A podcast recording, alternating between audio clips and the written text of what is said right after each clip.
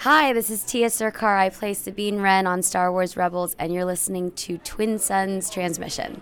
Of course, it ends where it began. A desert planet with twin suns. Hey, my name is Taylor Gray, and I play Ezra Bridger in Star Wars Rebels. I hope you enjoy this week's episode of Twin Suns Transmission. Here's where the fun begins. Let's make this a bit more interesting. You've taken your first step into a larger world. The garbage will do! Nothing will stand in our way. May the force be with us.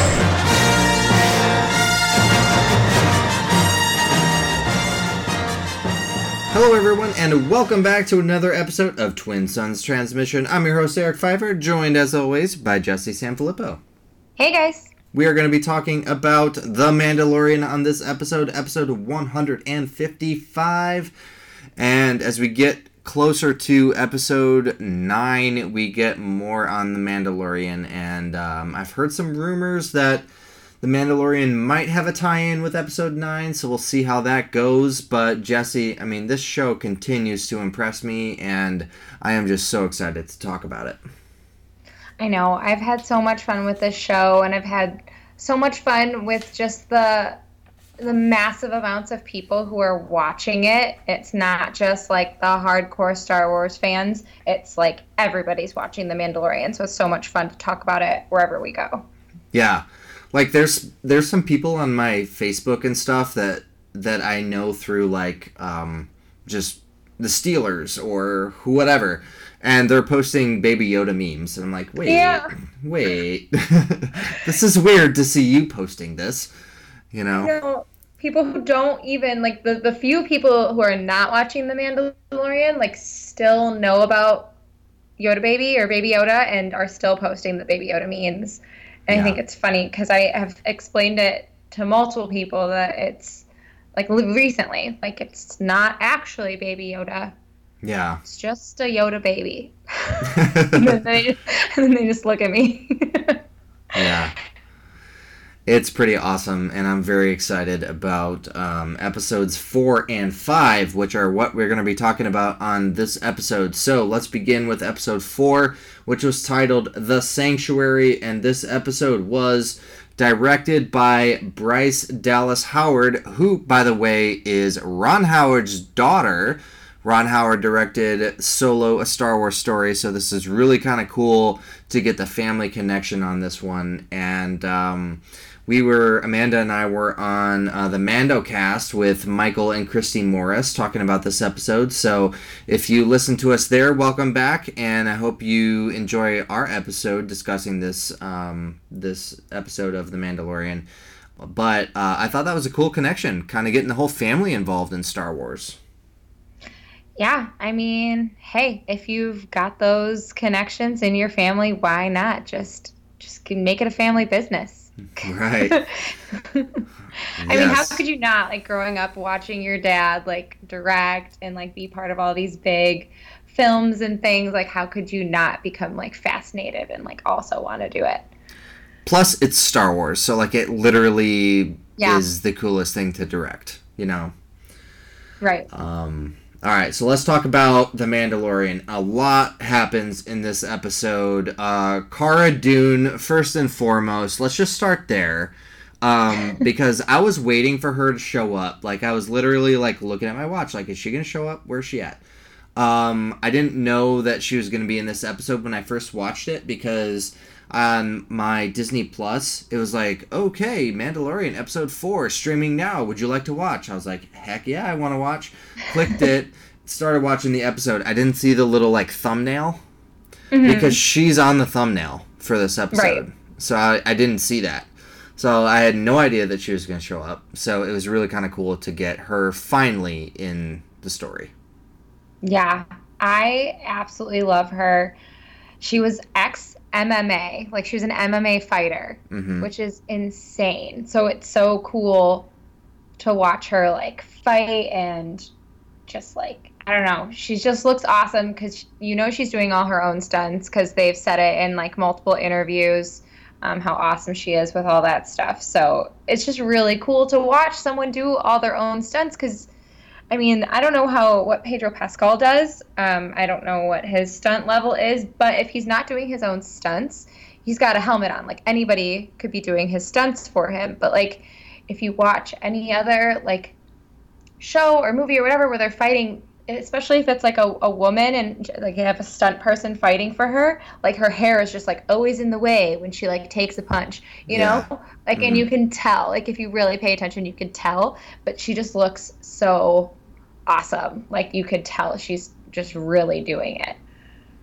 You can tell by her punches too. Like as you Yeah. watch her punch people, you can tell like, okay, yeah, that that looks like it would hurt. That looks real. You know. Right. Yeah. Like, it looked like they were actually beating each other up, and they might have been. Yeah.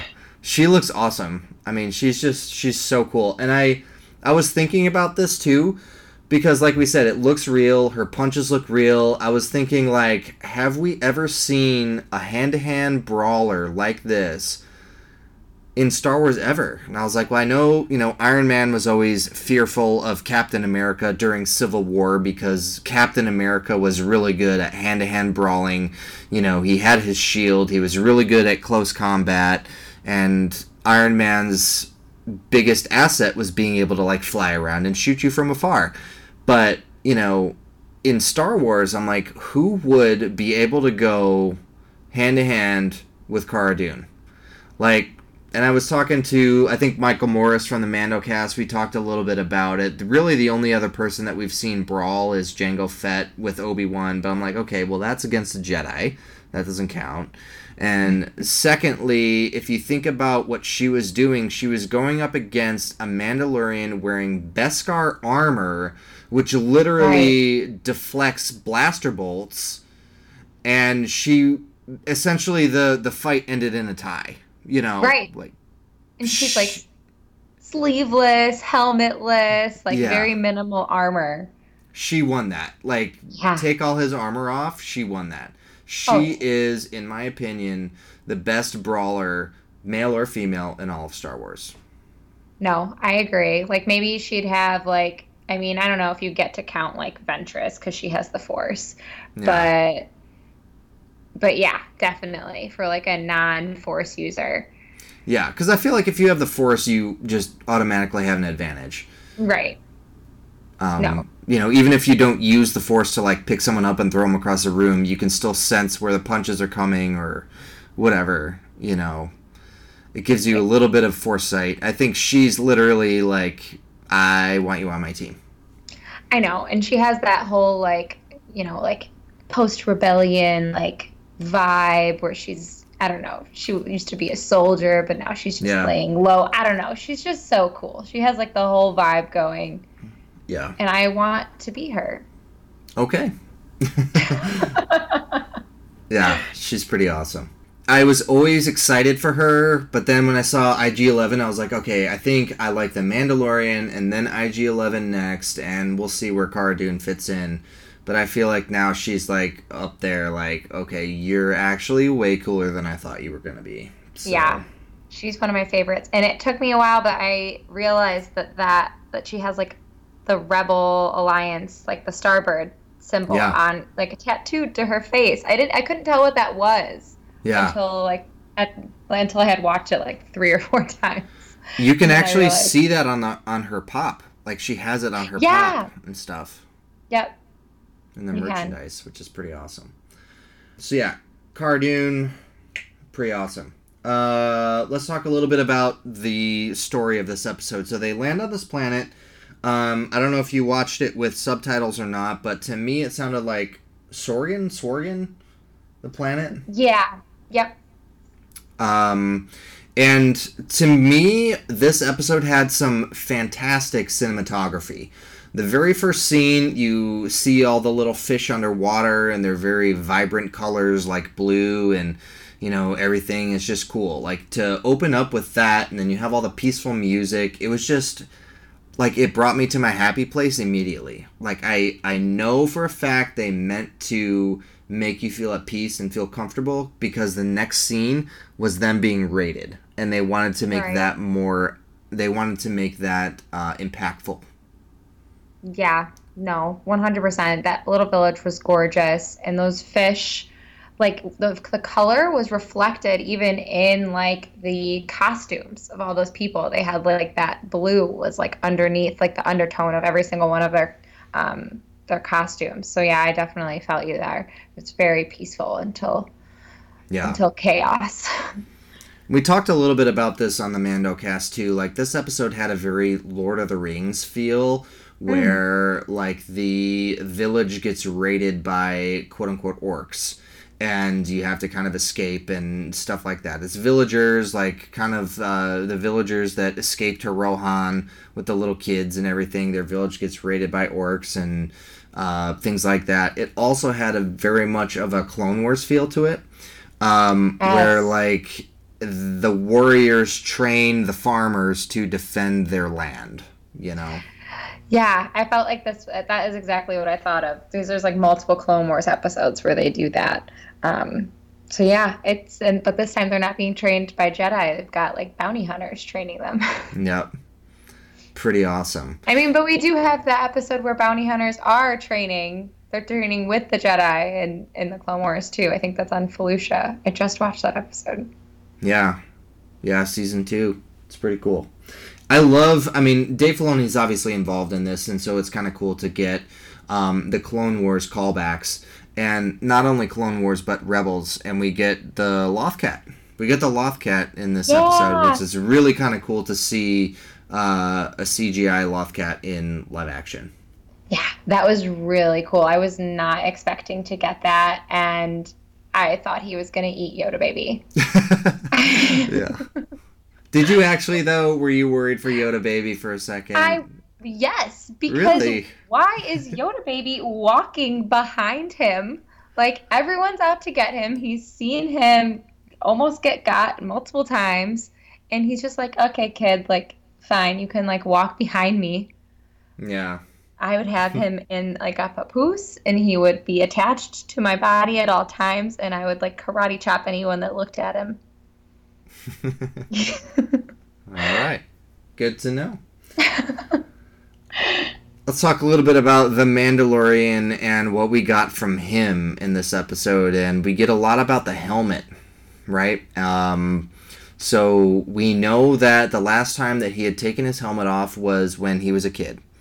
Uh, as far as being in front of somebody else when he took it off, um, he takes it off to eat. Um, I'm assuming he takes it off to sleep uh, except for when he's obviously not in a bed because in the next episode we see him kind of like leaning up against a speeder bike kind of dozing off. He, he keeps it on then uh, but for the most part he keeps it on unless he's eating or sleeping i would assume. Um, and he doesn't seem to eat much. Even if he's at the bar or something he'll just kind of sit there or he'll refuse food from the villagers or the farmers um, unless it seems like he's hungry. But uh, for the most part, he, he just really doesn't take that off. So we get a little bit bit more information about him with his helmet, and Cara Dune asks him what happens if he takes it off, and he basically says he can never put it on again. And I'm assuming that essentially means that he's hanging up the mantle of being a Mandalorian. Yeah, all of that like is super interesting to me. So it's it's all about being in front of other people, right? So you can't do it in front of other people. If he's alone, he can eat. And I feel like that's the big reason why he's not accepting food and things is because he's actually in front of people. So like and then my next question is during all that conversation um, with that woman, um, I, her name is Omera. I had to look it up because I don't think they ever say it in the episode. And um, sh- he's talking to her and she's asking him about it as well. And he said that the Mandalorians rescued him. Um, and then what I had it written down. What did he say? His parents were killed. The Mandalorians took care of him. Yeah, but like the way he said it, like it it made it seem like he's he's not a Mandalorian. Like not like an actual from Yeah. Mandalore They took him in. Mandalorian. Yeah, yeah, that's what he says. The Mandalorians took me in. So when you say something like that, that to me means yeah, you're not from Mandalore, but that's how I was raised, so that's why I have this armor. But I feel like this has sort of sparked so much controversy within the fandom because okay, you have legends, right? And then you have canon. And then we've seen Mandalorians in canon. Um, for example, Sabine, she takes her helmet off. We see Pre Vizsla take his helmet off. We see pacifists like Duchess Satine. Uh, most of the people on Mandalore at that time had no helmets. It was just Death Watch, essentially. Um, so we've seen a bunch of Mandalorians without their helmet. I feel like it's just specific to maybe certain clans or certain families because you have a clan and you have a family. We know that Sabine Wren was House Wren Clan Vizsla, so maybe it's specific to certain things. Uh, maybe the Mandalorians clan has certain rules. Maybe it's not a, a a complete rule just for like the Mandalorians as a whole. I don't know. I I, I don't know. We've seen Jango Fett without a helmet, and some argue he's not an actual Mandalorian. I, I just I mean I don't know. I don't know. I feel like there you cannot put a finger on this is uh, contradictory. I don't feel like that's true. No, I definitely don't think it's contradictory or like or like a mistake or something. Like it it feels like they keep referencing and he keeps referencing himself as a foundling.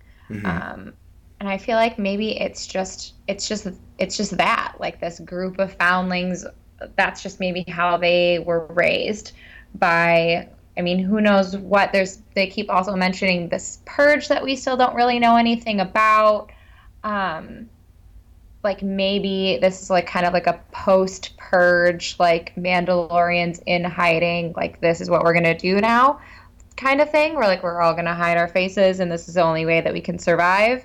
And we can only come up you know a few at a time so that they don't know that there's that many of us left. Like uh, maybe it's just like how they've kind of gone into hiding like to preserve themselves Yeah. from whatever this purge was I feel like we get a lot more. I mean, because the Mandalorians are very mysterious and we don't know much about them, even with all the content that we've got up until now. We get a little bit more in Rebels and Clone Wars, but really we get like zero Mandalorian lore in the movies. Um, and so I think this is a good way for Lucasfilm to kind of give us a little bit more information on who they are and, and what are foundlings and what is Beskar and all that stuff. You know, I feel like for you know pretty pretty generic fans, you know that might not even know what Beskar is, even that is cool to get information. Oh, yeah. for. No, I know people loved all that stuff in the um, expanded universe, and that is some of the those are some of the things that I've been the most interested in as someone who's never read any of the old um, expanded universe stuff. Like whenever I would hear people talk about, you know, what I should read out of the expanded universe, it was always like Thrawn, and then everything that had to do with Mandalorians Yeah. and so that's yeah i feel like it's making a lot of those people happy to have all this stuff getting brought in Yeah. Let's talk a little bit about the villagers, these farmers. So, Omera, like you were saying, I mean, she clearly is not just a farmer, right? She knows how to shoot a gun uh, pretty well. She, when given a rifle, and by the way, this is something that literally made my jaw drop, and I don't know if you noticed this.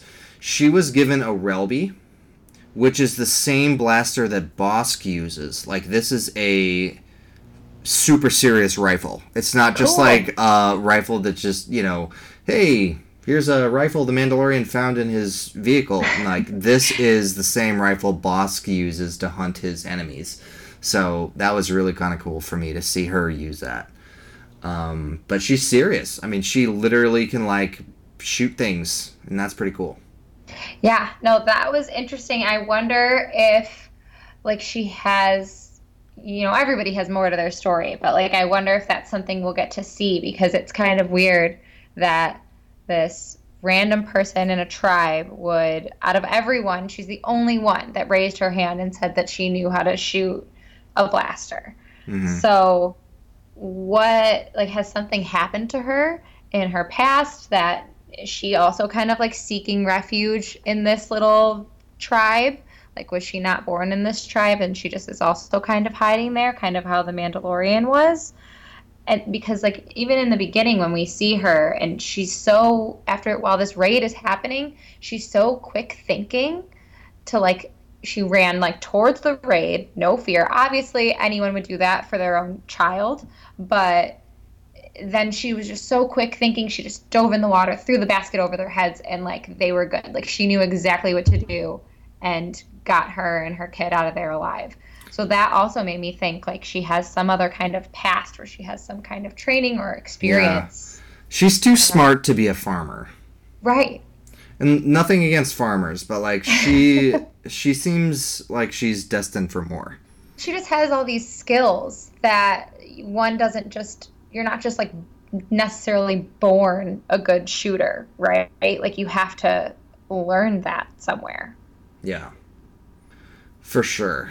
Um essentially what these farmers are doing is they're trying to stay and hold their ground against the the bandits who have a mech aka an ATST which to me was one of the coolest things that we've ever seen in the Mandalorian in the dark as it looks like it stands up with like the aching sound of a you know machinery moving upwards with the red glowing viewports it just was so cool to me. Like it was awesome to see that. And um you know we we've seen ATSTs at Hoth we've seen them on Endor but like this one just looked so cool. And the way that they shot it and the again cinematography to me was so cool I totally agree with you. It looked so much more ominous and creepy Yeah. um, than we've ever seen it in the past. I feel like it's something about there just being like one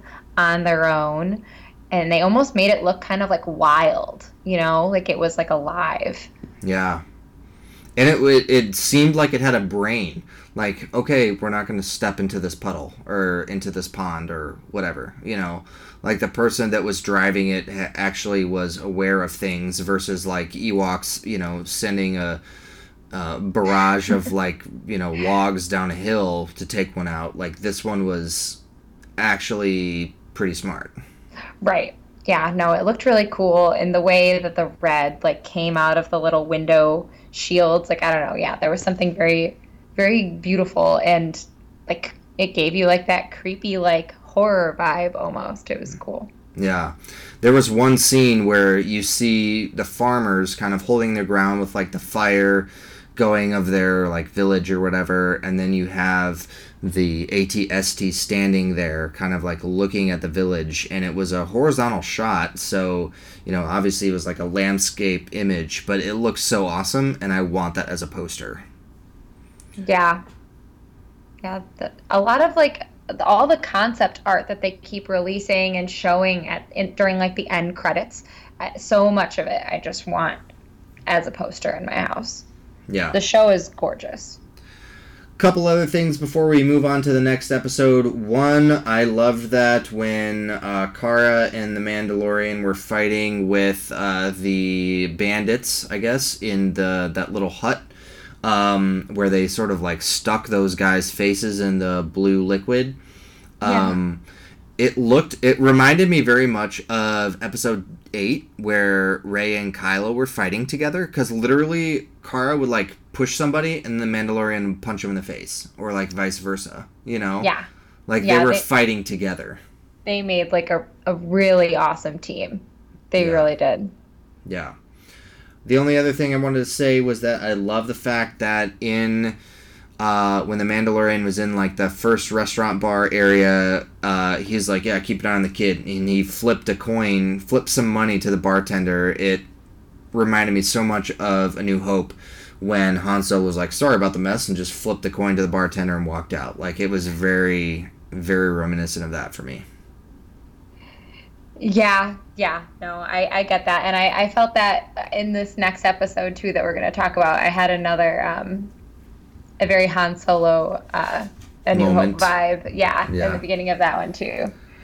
All right, well, let's go into that one. So this one is called the Gunslinger, and uh, we see that the the Razor Crest obviously, you know, in the last episode, uh, the Mandalorian cannot stay on Sworgan. Uh, the child is continuously being hunted, as we saw from the Kubas, who almost uh, shot Yoda Baby in the face uh, if it wasn't for Cara Dune. So thank you, Cara Dune, for that.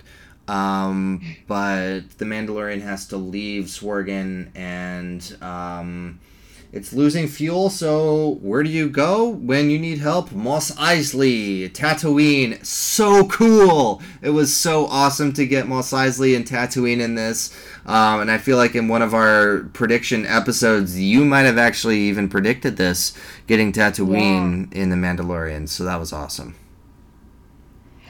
Yeah, no, I I have to be honest, I am confused um, because we've got those those stakes that were shown again that had the imperial helmets on them, the blood coming out the top that makes you feel like their heads are still inside.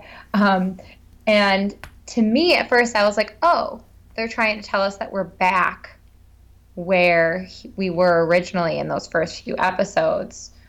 You know, with the Bounty Hunters Guild, he he went back to that same planet and and then they started saying Tatooine. So then I was like, oh wow, that was Tatooine the whole time. I called it. And then, but then they started saying Nevarro. Yeah. And I just started getting really confused. So I think what we see where the client is and where Dr. Pershing is and everything, that's Nevarro. And then the Bounty Hunter Guild operates from there now because they specifically say in this episode that the Bounty Hunter Guild no longer operates from Tatooine. And I think that's because back in the day we had Jabba the Hutt there, and Jabba had a bunch of bounty hunters that would meet at the cantina, and that's why everything was so full because there were bounty hunters and there were, you know, pilots and everything Yeah. coming and going. And you had Greedo that was there, and you had like a bunch of these other bounty hunters, and then Jabba's dead, and obviously we had sand troopers, we had the Empire that had a presence there, and I feel like um, you know we see at the end of episode six that Tatooine is one of the planets in the the special edition that is jumping up and down because the Empire was defeated. Um, so to me, that just means the Empire is gone. The Bounty Hunter Guild no longer operates from there. Jabba's dead. Um, and bounty hunters are kind of you know scattered throughout the galaxy, and now Nevarro is where they're kind of taking up their operations. At least that's how I took it.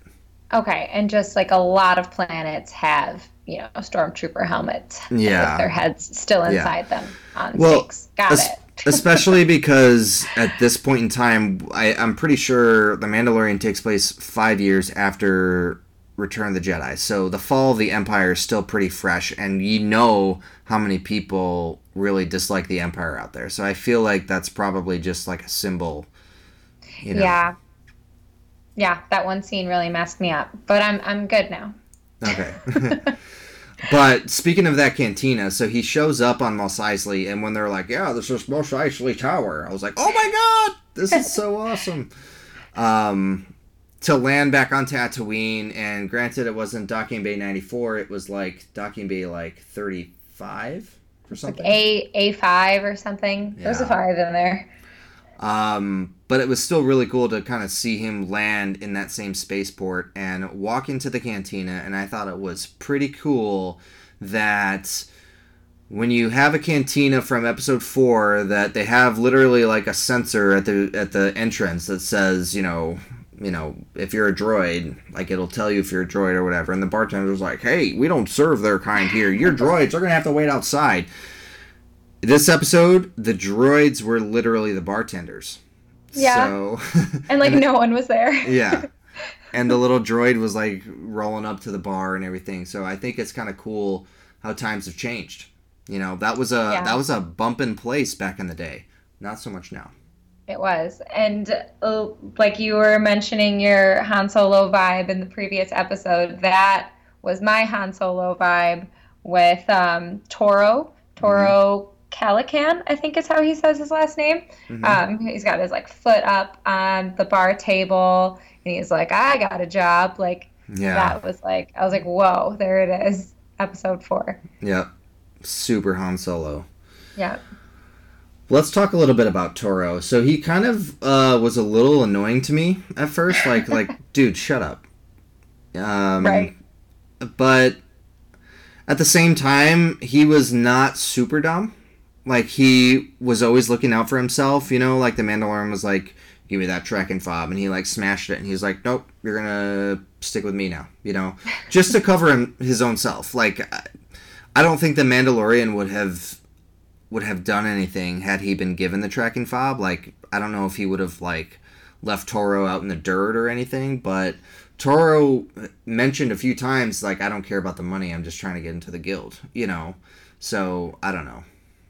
Right. No, he I he was smart. It's probably, you know, we're full we're at the point where everybody's just kind of fending for themselves, figuring out this new government and there's really no rules, so people are really having to find their own way. So Yeah. I'm sure right now everything's kind of like kill or be killed. So everybody's got to be pretty savvy. Yeah. He definitely knows how to look out for himself. Is Yeah. Also annoying.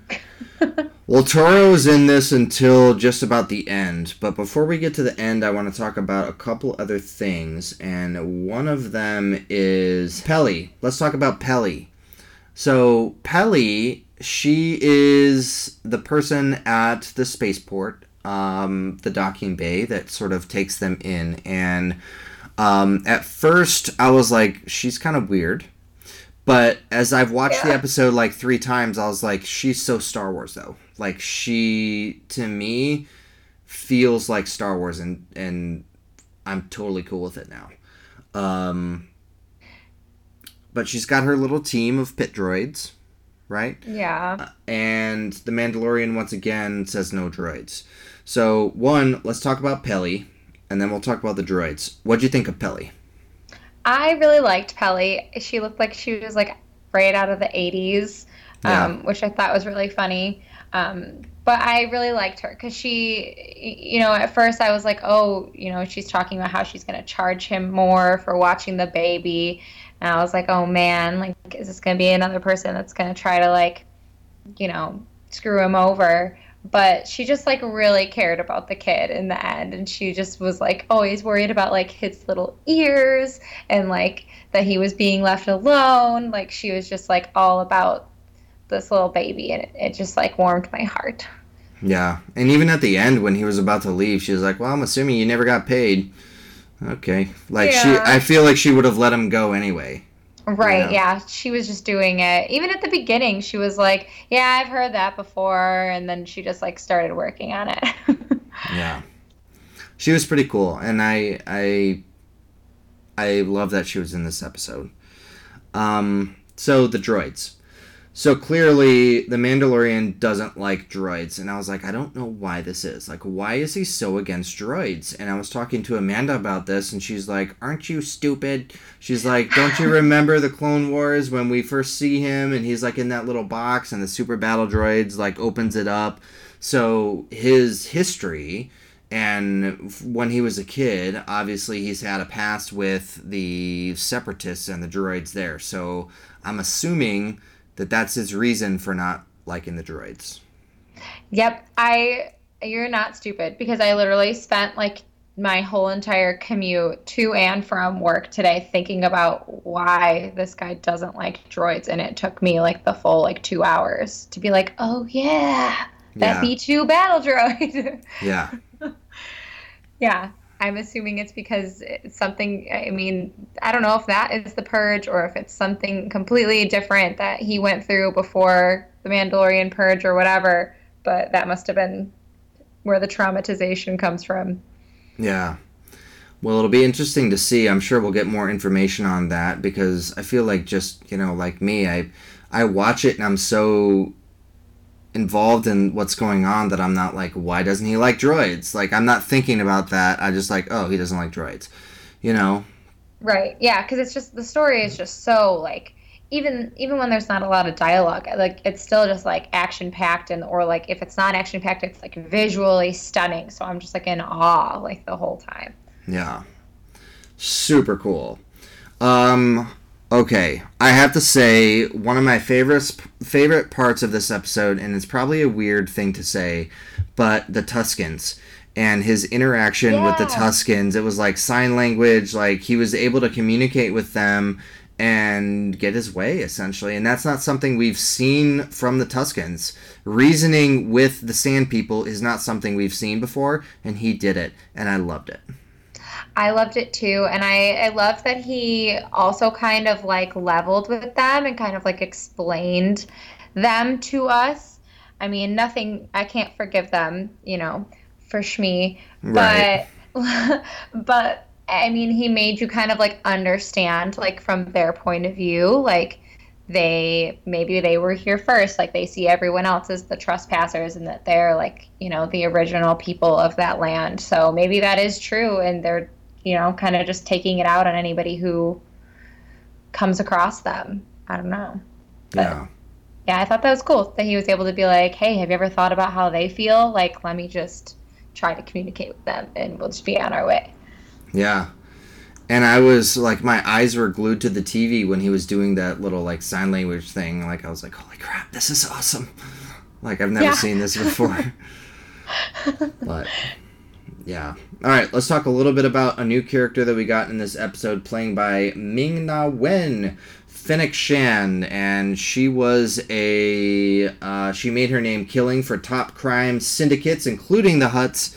And we get her in this episode, and uh, it was kind of cool to see her. She clearly was very skilled with a rifle, um, but the Mandalorian was able to outsmart her and take her down toward the end of the episode. What do you think of this new character? I really, really like Ming Na Wen, and I'm really excited about Fennec Shand. Um, I thought she was really cool.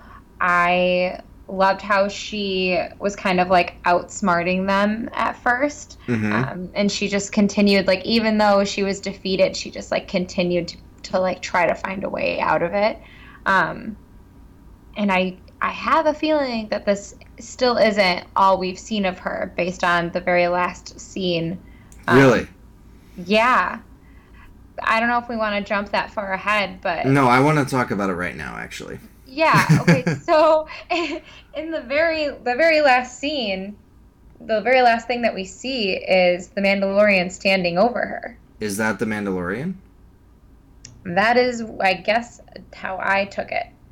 Um, So I mean, I could here's- be wrong. I don't think it is. So here's here's my reasoning. So the Mandalorian, we see so we see him take that dewback right, and he leaves, mm-hmm. or he goes to get the dewback right, and then Toro shoots Fennec, and then Toro leaves. The Mandalorian goes and sees Fennec, and she's like on the ground, and he's like, "Okay, I'm gonna go back," and then he goes back to his ship.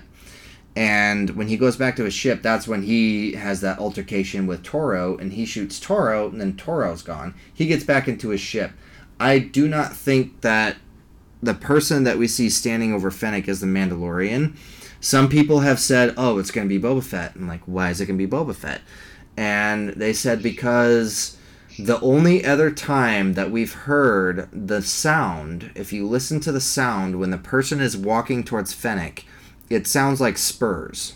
It's it literally sounds like spurs, and um, I'm like, that's weird. And as I watched it again, I was like, it is spurs. It does sound like spurs. The only other time that we've heard that sound is in episode five, when on Bespin, Han Solo's in Carbonite, Boba Fett is walking him to Slave One.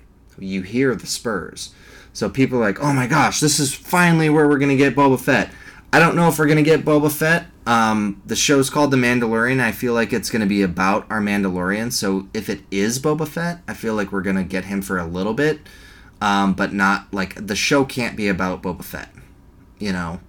Um, But they and- also can't just give you Boba Fett and like and not make a big deal out of it. Right. And and, and not like explain like what the heck? Like what did you do? Climb out of the Sarlacc pit? Like what Yeah. are what's going on? Well, Legend. I mean, in Legends, Boba Fett es- escapes the Sarlacc pit with the help of Dengar, who is visibly seen in Return of the Jedi at Jabba's palace. So, if they want to keep that canon, great. Um, I just, I really don't feel like it's the Mandalorian that went back for her. Like, I feel like it's someone else. Whether it's Yeah. Boba Fett or it's somebody else, just the sound of the walking. I don't know. I mean, I wouldn't be surprised if it was Boba Fett. Yeah, and I mean, that'd be really cool. But it could be anybody because it seems like, you know, pretty much all of the people we've seen who have bounties on their heads, it seems like multiple people are after, you know, Mhm. a single bounty at a time. Yeah, it could So- be very misleading. Yeah, it could just be someone else with a tracking fob because we already saw, you know, that one guy that was hanging off a dewback with his tracking fob, which was for, you know, Fennec. So maybe it's just another person, or maybe that guy woke up, the, the one they left there. Yeah, I don't know. I it seemed like so she got shot. Fennec got shot, and she like killed over and like fell over, but she Mm-hmm. was on the ground for a long time. I mean, she got shot. What looked like in the morning right. because they were And then it was overnight. night again. Yeah, and then it was night again. So she was in the same spot for like twenty four hours almost. Right. But like, why show that if Yeah. she's not like alive? Uh, I, the only explanation I have for that question is that the person walking up means more than the person that's dead. But it's Ming Na Wen. Like, you know, they got Ming Na Wen. Like, I just don't want her to just be a, ca- a cameo. Like, she's Yeah. Mulan. She is Agent May. She's the Calvary. Like, she's such a cool actress. Like, I want her to be part of the show. So that's just me, maybe wishful thinking. But I, my prediction is that this isn't the end for her. Yeah. Well, this episode is directed by none other than Dave Filoni. So if anyone's going to pull tricks out of their sleeve, it's going to be Dave, just because he's done it time and time again with us and always continues to, you know, make us, keep us guessing. So I would not be surprised if, uh, you know, there were more surprises to come from him. But uh, once again, uh, fantastic episode, and I cannot wait to see what happens next. Um, only other thing I want to say about this episode, or at least ask you, Jesse, baby not Yoda, or Yoda baby, um, what's going on with him, right? Like, what's what's the deal? He, we haven't gotten too much from him. He's sort of just been like hanging out. Like he hasn't Yeah. done a whole lot lately. I mean, he's just being cute. He's just doing his thing. Um, but he's like using the force, right? In all these ways we're not actually seeing him. Because in the beginning, the Mandalorian like closes him while he's taking his little nappy, like closes him behind that like actual door that shut him into his little nap room. Hmm.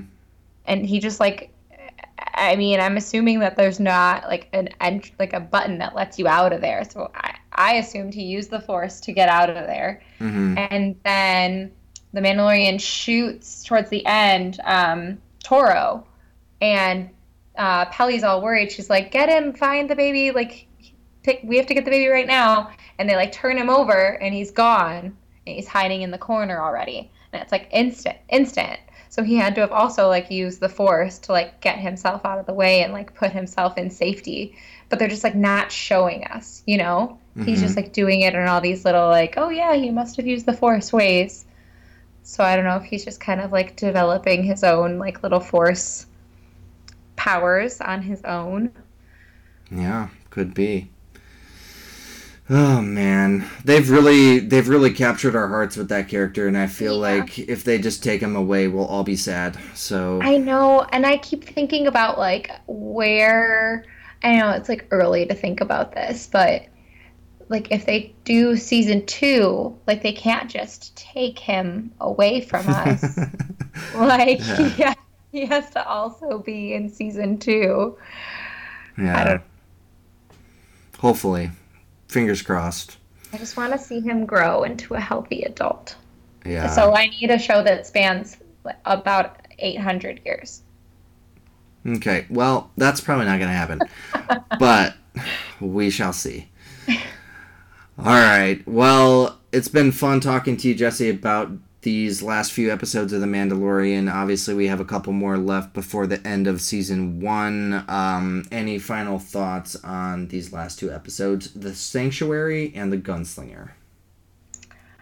Um, no, I mean, I just, I'm really, really enjoying this show, and I just feel like we are collecting all these really cool people that keep seeming to be left behind at the end of each episode with no like true promise of ever seeing them again. Mhm. But like especially like Cara Dune, like she like, Gina Carano was in all of like the press tours and everything. Like I feel like we're for sure gonna see her again. And I'm just like waiting for this moment where all these little people like, that he's collected, um, that he's like really becoming like friends with on all these episodes, I feel like there's going to be a point when he's going to need them again, um, maybe to set little Yoda, Yoda baby free once and for all. Um, I hope Fennec Shand and Pelly are part of that. I don't know so much about Pelly, but I don't know. Fennec Shand and Gina, and I was going to say Gina, but it, Cara Dune seem to me like we might see them again. And maybe even I don't know, he had that whole thing with Omera where he was seemed really tempted to just like stay and retire with his little Yoda baby and be part of that little society. So she seemed really special to me too. And I don't know if that's just really great storytelling that just made me really connect with these characters after just seeing them in one episode, or if it means that they're going to play a bigger role later on. I kind of hope so. Yeah. I really do think that we could spend another, you know, hour and a half talking about the Mandalorian and his choices. What if he stays?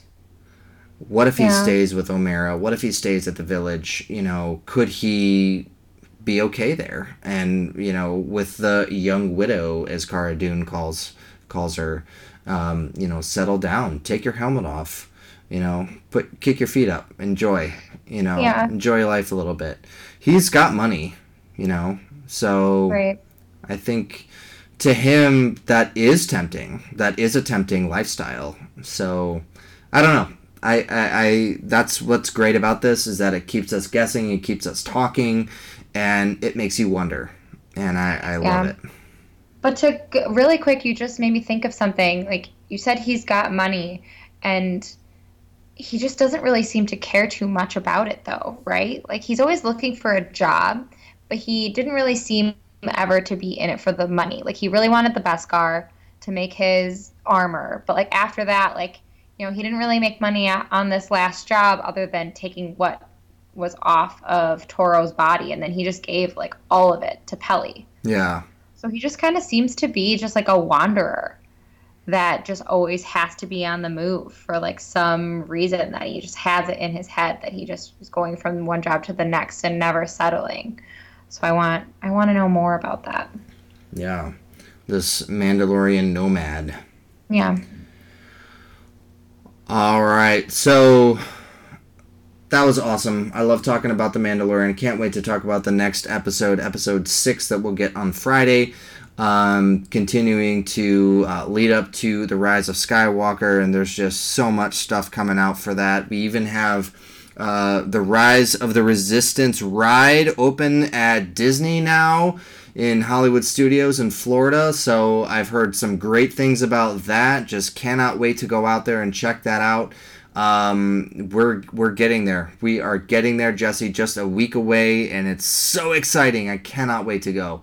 Uh, so we'll have a lot more uh, from that, and of course uh, we have Star Wars Resistance every Sunday. So our next episode will be talking about two episodes, uh, two of the latest episodes from Resistance. So make sure to check those out.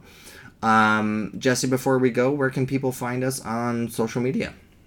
You can find us on Facebook, Twitter, and Instagram, all under the handle at Twin Suns Outpost. All right. And if you're looking for places to listen to us, you can find us on our website, which is www.twinsunsoutpost.com. You can click on the podcast tab on the left hand side. You'll find all of our episodes there. You can also find us on the Star Wars Podcast app through the Google Play Store and on iTunes. And if you like our show, you think we're pretty wizard, go ahead and give us a good review on iTunes. All right. Thanks so much for listening to episode 155 of Twin Suns Transmission. We'll see you next time, and as always, may the Force be with you. Hi, this is Vanessa Marshall, Hera Syndulla from Star Wars Rebels. You've been listening to Twin Suns Transmission, an exciting show where sand gets everywhere. Thank you for listening to this presentation of the Twin Suns Podcast Network. May the Force be with you, always.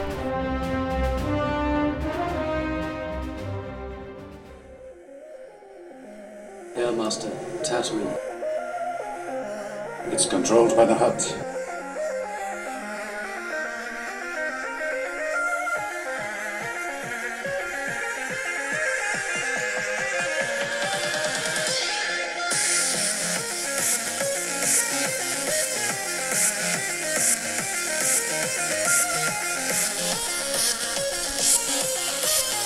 The rendezvous point on Tatooine.